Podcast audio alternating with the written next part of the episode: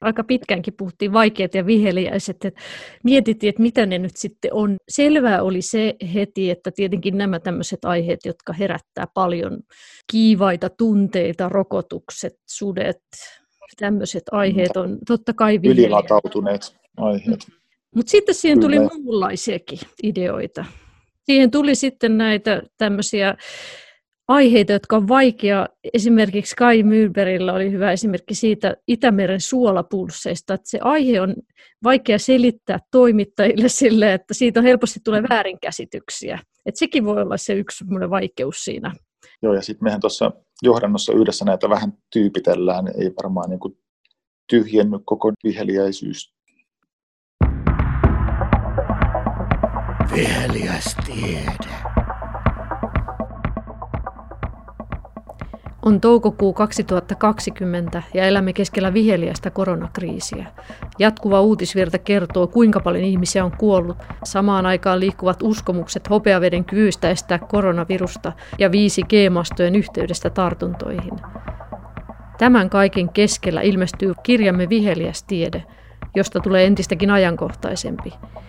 Kirjassa parikymmentä tutkijaa ja tiedetoimittajaa kertovat kokemuksistaan liittyen vaikeisiin tiedeaiheisiin, kuten rokotteisiin, metsien hakkuisiin ja vaihtoehtohoitoihin. Tässä neliosaisessa podcast-sarjassa pääsemme tapaamaan virtuaalisesti muutamia kirjan kirjoittajia. Rupattelemme kirjan teemoista ja tietysti skoolaamme kirjan julkistamisen kunniaksi. Minä olen Mari Heikkilä. Tässä sarjan ensimmäisessä osassa keskustelemme kirjan syntyvaiheesta ja teemoista kirjan toisen toimittajan Tuukka Tammen kanssa. Minkälaiset fiilikset on nyt, kun saatiin kirja kunnialla maaliin? Erittäin hyvät fiilikset tietysti, että on ollut pitkä tämmöinen, jos ei nyt maraton, niin tämmöinen keskipitkän matka. Juoksu siitä ensimmäisestä kirjaideasta tähän valmiiseen tuotokseen, että sehän oli ihan hyvä suoritus, kansallista hyvää tasoa. Joo, mä katsoin, että me silloin joskus viime vuoden huhtikuussa oli semmoinen tapaaminen kirjoittajien kanssa ja siitä se oikeastaan sitten lähti liikkeelle. Tiedetoimittajien kautta pyydettiin kirjaan ideoita. Suomen Tiedetoimittajien liitto täyttää tänä vuonna kolmekymmentäviisi vuotta ja juhlankin kunniaksi tänä vuonna julkaistaan tämä kirja.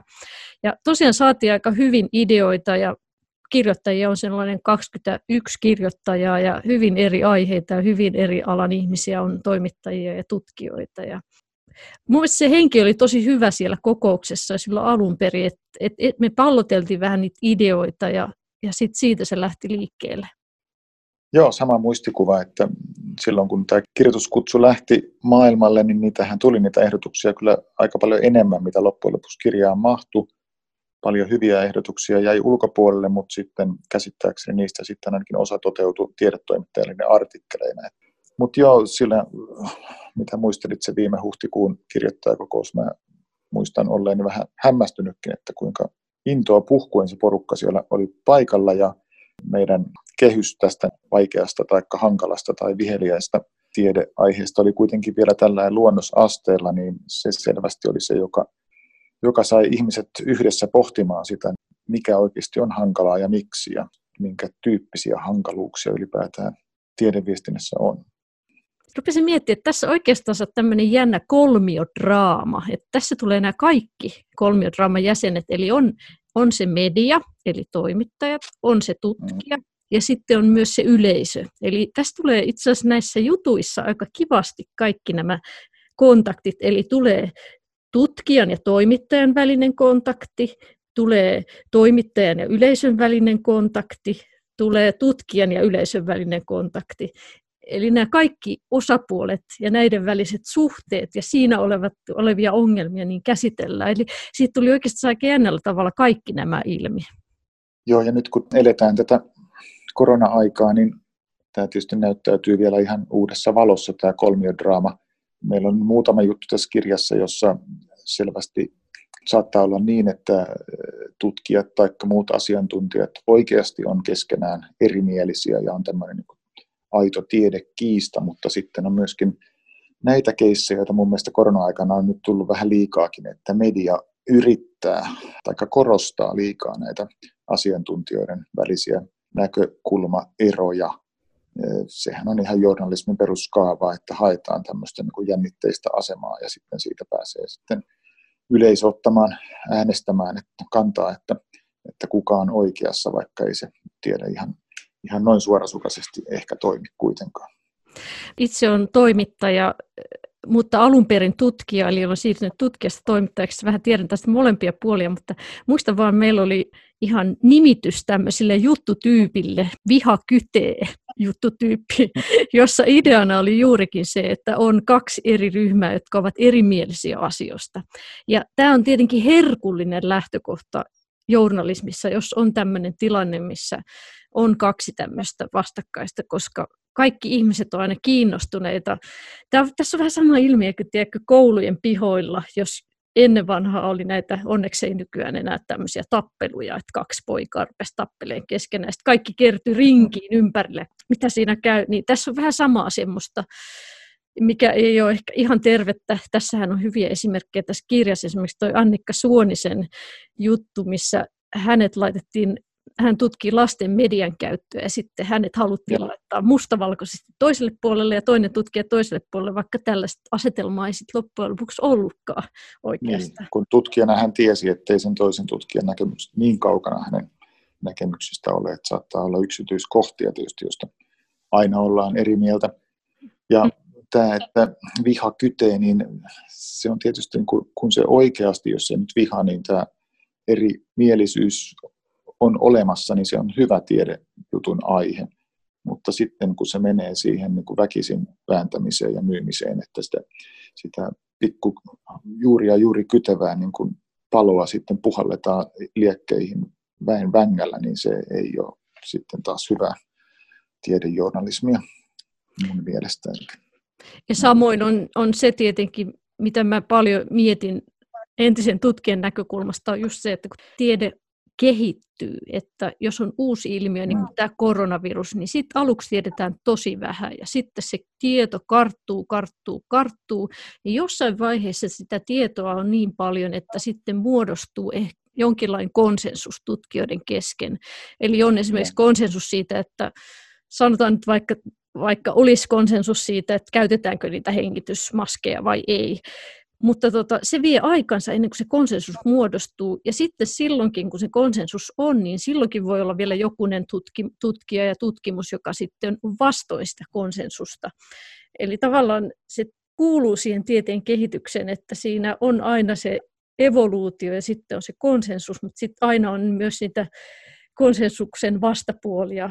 Yksi esimerkki tästä on ilmastonmuutos, että nythän sanotaan, että jos yhdeksänkymmentäyhdeksän tutkija on sitä mieltä, että ilmastonmuutos on tärkeä, niin saattaa olla, että löytyy se yksi tutkija, joka on sitä mieltä, että, että ilmastonmuutos ei ole ihmisen aiheuttama, eikä se ole merkityksellistä no. tai jotain. Et tiedätkö, aina löytyy niin kuin se yksi vastarannan kiiski. Ja jos nämä asetetaan kuin mediassa tasa-arvoiseen tilanteeseen, niin se vaakakuppi on ihan niin kuin väärässä asennossa. Et tämä on, tämä on tämä väärän tasapainon ilmiö, mistä on paljon puhuttu. Ja tietysti se on pikkusen eri asia, että jos se on vaikka on sitten yhdeksänkymmentäyhdeksän vastaan yksi, jos se yksikin on kuitenkin ns. Oikea tieteentekijä, niin silloin keskustelu on edelleen asiallisella pohjalla, mutta sittenhän meillä on näitä esimerkkejä, joissa sitten tulee joku aivan niin kuin tieteen ulkopuolinen uskomusasiantuntija siihen ikään kuin tasavertaiseen keskusteluun, niin se ei ole sitten enää hyvä asetelma. Tämä on tämä false balance. Joo, mutta sekin on jännä, että sitten tieteessähän justiin tuossa ensimmäisessä jutussa, minkä Erki Karusen jutussa tieteessä ei voi olla uskon kappaleita, siinähän tulee jännästi esiin myös se, että tiede on kuitenkin, sitten kun se konsensus on saavutettu, niin joskus semmoinen, että voi olla, että se muuttuu. Sitten kun tulee lisää tietoa, niin sitä pitäisi muuttaa sitä yleistä käsitystä. Sekä ei välttämättä aina ole helppoa tutkijoiden keskuudessa muuttaa sitä konsensusta. Esimerkiksi tässä oli esimerkkinä se, että vauvat ei tunne kipua. Pitkään ajateltiin, että vauvat ei todellakaan tunne kipua ja ei tarvitse kipulääkitystä. Sitten se konsensuksen horjuminen kesti aika kauan ennen kuin sa- tavallaan saavutettiin se uusi tasapaino, jossa ymmärrettiin, että vauvat yhtä lailla kokee kipua kuin muutkin. Joo, se on hyvin dramaattinen esimerkki. Joo, mutta että tieteen perusluonteeseenhan kuuluu tämä avoimuus ja, ja mahdollisuus muutokselle, että sitten kun se konsensus, mitä kuvasit, on saavutettu, niin siitä muodostuu tämä paradigma ja, ja se, että niin kuin paradigmat muuttuu, ne on isoja keikauksia, mutta siinä välillähän se täydentyy se kuva sitten niin kuin todella paljon ja jatkuvasti ja se on sitä tieteellistä niin kuin jatkuvaa keskustelua. Nämä isot keikahdukset on sitten harvinaisempia, mutta nekin kuuluu tieteeseen. Tässä tulee mu- muissakin näissä jutuissa esiin tämä kolmiodraaman tämä väli, media versus tutkijat, eli media ja tutkijoiden suhde. Ja yksi on, esimerkki tästä on mun mielestä kiinnostavaa, on tämä sovittelujournalismi. Tampereen yliopistolla on tämmöinen sovittelujournalismiprojekti ollut, siinä on näistä uskomushoidoista. Ja.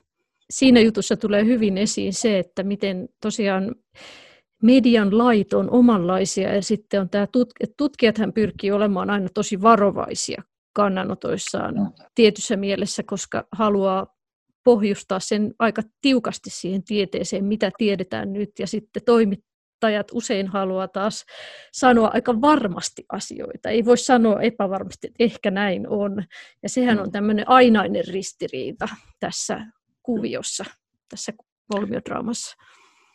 Jota yhtäältä toisaalta ei, ei sovi mediaan, mutta sitten kyllähän toimittajat, tai anteeksi, tutkijat jakautuu keskenään myöskin hyvin erityyppisiin karaktäreihin, että on, on juuri nämä, mitä kuvasit, tämä niin perinteinen tutkijatyyppi, joka tutkii vaan sitä aika kapeata aluettaan, eikä suostu sanomaan mitään sen ulkopuolella, eikä mitään myöskään siitä silloin, kun se on vielä keskeneräistä, mutta on vielä sitten tutkijoita, jotka kommentoi vähän sitä sun tätä ja aika varmoilla äänenpainoilla, ja he ovat usein hyviä yhteiskunnallisia keskustelijoita, mutta ja media tykkää heistä, mutta saattavat sitten taas joskus aiheuttaa närää kollegoiden keskuudessa, että mitä toi nyt meni tuommoista puhumaan, kun ei se ole sitä edes tutkinut. Itselläni tulee tästä mieleen se, kun olin tutkijana ja tein freelancerina myös tiedejuttuja jo siinä vaiheessa. Helsingin Sanomin on siis mikrobiologia. Tein sitten, oli, tuli lintuinfluenssa ja tuli tämmöisiä R N A I ja tämmöisiä aiheita, ajankohtaisia mikrobiologian tai molekyylibiologian liittyviä aiheita. Ja mä tein niistä tiedejuttuja, niin mä sain just kommentteja siitä, että miten sä voit kirjoittaa tuosta aiheesta, kun sä et ole alan tutkija. Mä tutkin siis äidinmaitoa. Ja tota, sehän oli huvittava. Sitten kun mä siirryin toimittajaksi, niin sen jälkeen mä sain kirjoittaa ihan mistä halusin. Että tavallaan niin kuin, sekin on vähän hassua. Tietyssä mielessä se mustasukkaisuus siitä omasta alasta. Tästä tietysti nyt kun eletään tätä korona-aikaa, niin tulee taas monia esimerkkejä mieleen ja pohdintoja siitä, että kun joku siellä äänekkäästi esiintyy, niin mikä hänen taustansa nyt onkaan ja että onko hän nyt oikeasti asiantuntija ja sitten kysyy itseltään, no, onko sillä sitten väliä, että jos argumentti on hyvä. Mutta tuossakin kyllähän nyt toimittajat on ollut myöskin paljon äänessä myöskin analyyttisesti ja näkemyksellisesti, mutta sitten on tutkijoita keskenään erimielisiä ja, ja sitten jotkut kommentoi juuri näitä taustoja, että antaako tuo pohjaa siihen ja tähän. Olematta mitään sitä mieltä, tämä on hyvin mielenkiintoinen asetelma myöskin sitten jälkikäteen katsoa tätä julkista koronakeskustelua mediassa ja asiantuntijoiden kesken, että ehkä siinä on seuraavan kirjan, koko kirjan aihe sitten. Välikäteisanalyysi. Siinä on varmasti, ja se just se kysymys, että kenellä on oikeus sanoa mielipiteitä. Että nythän se ei ole vaan pelkästään edes se, että kenellä on oikeus, vaan kenen sanomisia kuunnellaan mediassa. Että mm. sitten saako Teemu Selanne ottaa kantaa koronaviruskriisiin, niin kuin hän on nyt ottanut, tai ja mikä on virologin ja ketkä on niitä oikeita asiantuntijoita, joita voidaan kuunnella, niin se on aika hyvä kysymys. Mm. Ja toki kaikki saa olla mieltä, mutta että kuka saa sitä niin kutsuttua mikkiaikaa mediassa, se on toinen juttu ja journalistinen valinta taas. Tietenkin tässä kirjassa on aika useitakin tämmöisiä kokemuksia sit ihan tutkijan, siitä kun tutkija joutuu siihen myllytykseen, eli joutuu, sanotaan, että median ja suuren yleisön vihan kohteeksi. Voi joutua sekä median vihan kohteeksi että suuren yleisön vihan kohteeksi. Ja se ei ole mikään tosiaankaan herkullinen tilanne. Ja siitä tässä podcast-sarjassa tullaan jatkossa keskustelemaan, eli haasteltavana on Mikko Salasuo, joka on tutkinut esimerkiksi dopingin käyttöä ja huumeiden käyttöä ja tämmöisiä aika kohuttavia asioita. Ja samoin on Ulla Jarvi kertoo rokotekeskustelusta ja Marjatta Siivonen siitä, miten susitutkija voi joutua somemylläkkään. Sitä mä mietin, että miten kun olet tutkijana, niin itse ajattelet tätä mediaan menemistä. Miten suhtaudut siihen? Kyllä mä yleensä menen mediaan, kunhan kyseessä on asiallinen foorumi ja asialliset asetelmat, mutta kyllä nyt olen oppinut tietysti olemaan suht kielikeskellä suuta miettimään juuri sitä vastaanottoa, mikä milläkin tapaa sanomalla voi olla, mutta silti tietysti haluaa sanoa sen, mitä mieltä on ja mitä tutkimus sanoo, että turhaan sinne menee ympäripyöreitä puhumaan ja siinä on sitten tietysti niin kuin aina se mahdollisuus, että sieltä tulee jotain lunta tupaa, mutta toisaalta tulee kyllä sitä sitten muunkinlaista palautetta usein, että vähän tämmöinen kaksiteräinen miekkahan se tuppaa olemaan. Vähän aiheesta riippumatta, että jotkut aiheet on viheliäisempiä kuin toiset. Semmoinen, mikä tässä kirjassa tulee esiin, on, että joskus voi tutkimustiedon sijaan toimittaja joutua tulilinjalle. Että vaikka toimittaja tavallaan raportoi siitä tutkimuksesta, niin silti saatetaan ajatella, että hän on vastuussa. Ja jos se tutkimus, tutkimuksessa tulee joku tieto puolesta tai vastaan jotain asiaa, niin saatetaan ajatella, että tämä on nyt toimittaja, joka on sitä mieltä. Ja tällaista on esimerkki tässä kirjassa psyyken lääkkeistä, eli Jussi Valtonen, joka teki psykologilehteen juttua psyyken lääkkeiden hyödyllisyydestä, niin sai aikamoisen kommenttitulvan ja ihan tämmöisiä asiallisia kommentteja sinänsä, mutta että sitten jotenkin nähtiin, että hän oli nyt sitten tiettyä mieltä, vaikka hän pyrki olemaan lähinnä tiedon välittäjä, se jonka kautta se tieto kulkee. Ja tämä on mielenkiintoinen ilmiö. Ja sama itse asiassa on tässä seksi. Aiheessa, eli tässä puhutaan uskottomuudesta. Toimittaja Salla Nasarenko on kirjoittanut esimerkiksi uskottomuudesta, niin sitten se on mennyt hyvin henkilöön. Kyllä, ja sitten ei pelkästään yksittäiset toimittajat, niin kyllähän tuolla somemaailmassa tuomitaan kokonaisia medioita siitä, että he edustavat jotain, jotain valtavirtaa, mikä ei ole oikeasti totta, vaan se totuus löytyy jostain, jostain toisaalta, mutta nämä tietysti ei aina ole ihan vakavasti otettavia vaihtoehtoisia totuuksia sitten niissä tapauksissa. Mutta mitäs Mari, sä itse kirjoitat tuossa kirjassa teollisuuden lobbauksesta ja teollisuuden vaikutuksista tieteelliseen tietoon, kuinka teollisuus saattaa jopa horjuttaa sitä. Minkälaisia esimerkkejä siinä tuli esiin? No itse asiassa tämä idea tästä jutusta lähti liikkeelle siitä, kun tein Tiedelehteen juttua sokeriaiheesta ja siihen liittyen sitten löytyi tämmöinen ihan raportti siitä, miten Amerikassa sokeriteollisuus rahoitti aika voimakkaasti aikoinaan tutkimuksia, joiden tarkoitus oli se, että tuodaan esiin tyydyttyneen rasvan haitat ja vaietaan sokerin haitoista. Eli sinänsä se idea ei ollut ehkä niinkään vääristellä tietoa, vaan tuoda se, vaan se toinen tieto esiin. Eli että sokerin haitoista ei puhuttaisi, mutta puhuttaisiin tyydyttyneen rasvahaitoista, jolloin se johti aikamoiseen buumiin Yhdysvalloissakin näiden vähärasvaisten tuotteiden osalta, ja sitten niihin lisättiin runsaasti sokeria, eli sillä korvattiin sitä rasvaa. Ja tämä oli tietenkin sokeriteollisuuden etujen mukaista.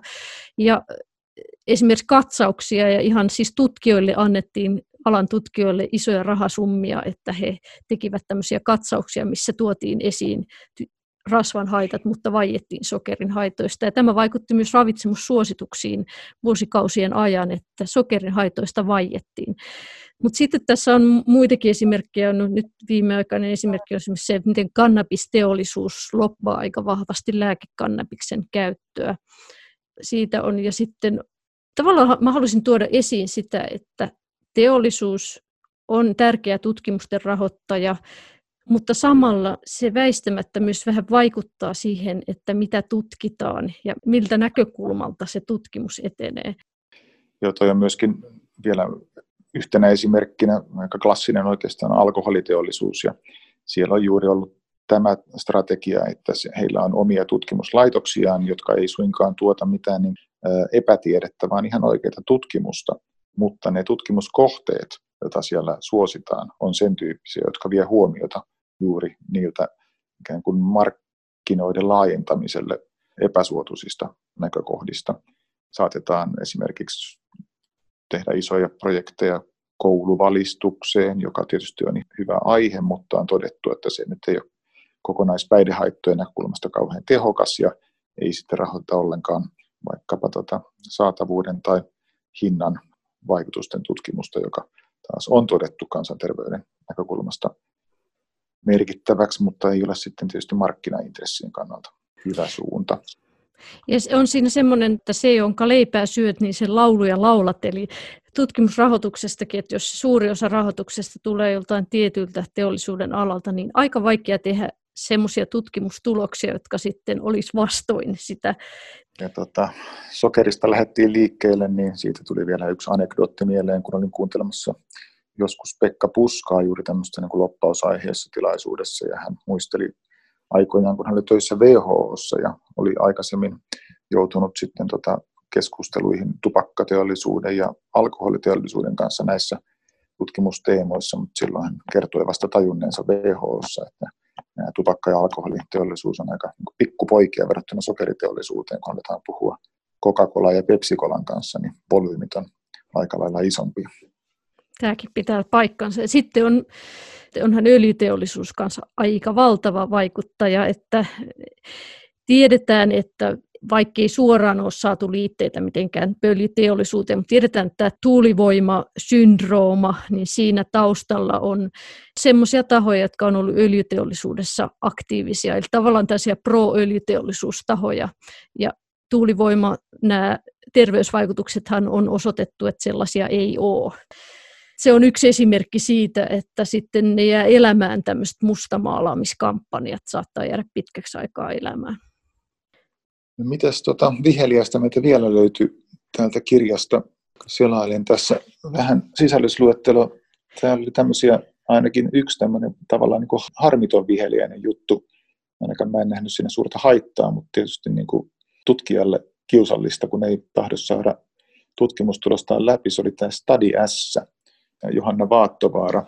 Hän on, on tämmöinen vahva ja pitkään elänyt uskomus, että stadissa S lausutaan jotenkin eri tavalla. Onko siis joku tämmöinen terävä, suhahtava S. Ja Vaattovaara on aikaa sitten todennut tutkimuksissa, että tämä ei pidä paikkaansa, mutta tämä ei vaan sitten muuta sitä yleistä uskomusta, vaan edelleen pidetään kiinni sitten, että kyllä se suhahtaa eri tavalla. Tämä on tämmöinen aika hauskakin esimerkki viheliäisestä aiheesta. Joskus on vaikea kääntää sitä enää sitä päätä. Että yksi esimerkki tästä tulee mieleen omalta aikaisemmalta alaltani on se, että mikrobiologit ovat yrittäneet vuosia sitä, että sinilevä-sanasta luovuttaisiin, että puhuttaisiin syanobakteereista, koska kyseessä ei ole levä. Mutta tästä ei ikinä päästä varmaan eroon, että tämä on niin jäänyt siihen kielenkäyttöön. Joo. Semmoinen, mikä tuossa tuli mieleen tuosta Eeva Pitkälän tekstistä, hän kirjoittaa siitä, miten mikromuovia, muoviin liittyvää tutkimusta uutisoitiin aika lailla raflaavasti, että mikromuovia löytyi kalojen aivoista, vaikka oikeasti oli aika kaukana se tutkimus siitä. Todellisuudessa oli tehty jotain laboratoriotutkimuksia soluilla ja siitä oli sitten vedetty tosi pitkälle meneviä johtopäätöksiä ja se muovikin oli ihan erilaista, mitä normaalisti mikromuovia ja kaikkea tällaista. Niin siitä tuli oikeastaan, sitten kun hän selvitti sitä asiaa tutkimukseen saakka, tutkijaan saakka, niin tuli mieleen, että kyllä tiedetoimittajatkin ovat vähän samalla tavoin vallan vahtikoiria, sanotaan tieteen vahtikoiria. Joskus voivat olla, kun sanotaan politiikan toimittajat ovat vallan vahtikoiria. Et, et, et on se tehtävä myös mennä sinne, ihan sinne tutkimuksen lähteelle, että onko tämä tosiaan näin, voiko tämä olla totta? Kyllä. Toi on varmasti yhä yleisempää, että nämä virheet kertautuu ja paisuu siinä matkalla, varsinkin kun nykyään toimittajilla, tiedetoimittajilla myös on, on aika kiire ja paljon juttuja pitää tehdä, niin kun se juttu kerran on tehty ja siinä on menty pieleen, niin sit sitä helposti vaan toistetaan ja uskotaan, että kun se kerran siellä oli jossain ihan uskottavassa lehdessä vaikkapa, niin kai se sitten oli totta, ettei ehditä mennä sinne alkuperäislähteen pariin. Hankala homma. Joskus se on tietysti niin kuin, äh, tahallista ja aika usein se on tahatonta, että, mutta tunnistettava ilmiö tosiaan. Niin ja se saattaa olla silleen, että se, sitä otsikoidaan jatkuvasti vaan raflaavammin ja raflaavammin ja sitten se on loppujen lopuksi aika kaukana siitä todellisuudesta se lopputulos. Kyllä. On saattanut tutkia jo alun perin vähän liioitella ja sitten yliopiston tiedottaja pistänyt omiaan vähän lisää ja siitä se lähtee kurautumaan sitten. Sitten täällä on tämmöisiä aiheita, kuten metsien hakkuut ja sitten on glyfosaatit, eli tämmöiset, tämä rikkaruohomyrkky Roundup, jotka on tämmöisiä aiheita, ehkä niin on nyt vähän hassua niputtaa, mutta niissä on kuitenkin semmoinen sama juttu, että siinä on vähän semmoista eipäs juupas keskustelua, että on niin kuin tahoja, jotka, joilla on isot intressit kääntää sitä keskustelua puoleen tai toiseen. No metsien Metsien hakkuissa on tietenkin on tämä bioteollisuus ja sitten on luonnonsuojeluarvot, sitten on politiikka, miten me hoidetaan Suomen metsiä ja siinä on niin kuin monia tahoja. Samoin tässä, tietenkin tässä glyfosaatissa että se, että on se firma, joka valmistaa sitä ja sitten, sitten nämä tutkimustiedot on vähän epäselviä, ei osata ihan tarkkaan sanoa. Eli tämmöisiä vähän hyhmäisiä aiheita, jotka on tietenkin sitten... Niistä saa tosi monenlaista juttua. Eli sitten loppujen lopuksi vaikea sanoa, että mitä tässä pitäisi ajatella. Näistä tulee väkisin taas mieleen koronakeskustelu, kun ei sitten oikein tahdo päästä eroon, niin noi molemmat tai ainakin toi kasvintorjunta-aine, hän on sitten loppujen lopuksi myöskin tämmöinen viranomaissääntelyaihe, että todetaan, että jostain on haittaa, niin sitten keskustellaan siitä, että mutta kuinka paljon haittaa. Ja mikä on se kriittinen raja, että joku pitää kieltää tai pitää lähteä tekemään toimenpiteitä.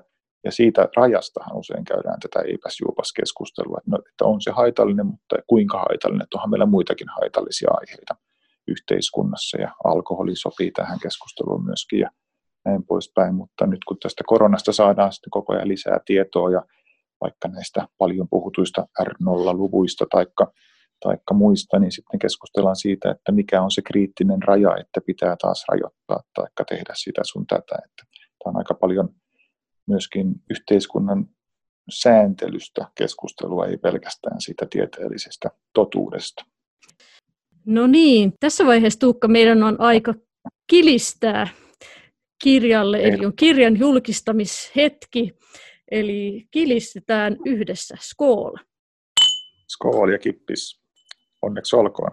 Minä kilistän sinunkin puolestasi täällä. Hyvä. Toivomme, että kirjalle tulee paljon lukijoita ja se tuottaa suurta iloa ja synnyttää viisautta. Mielenkiintoisia aiheita on taatusti kirjassa paljon. Todella paljon. Viheliäs tiede.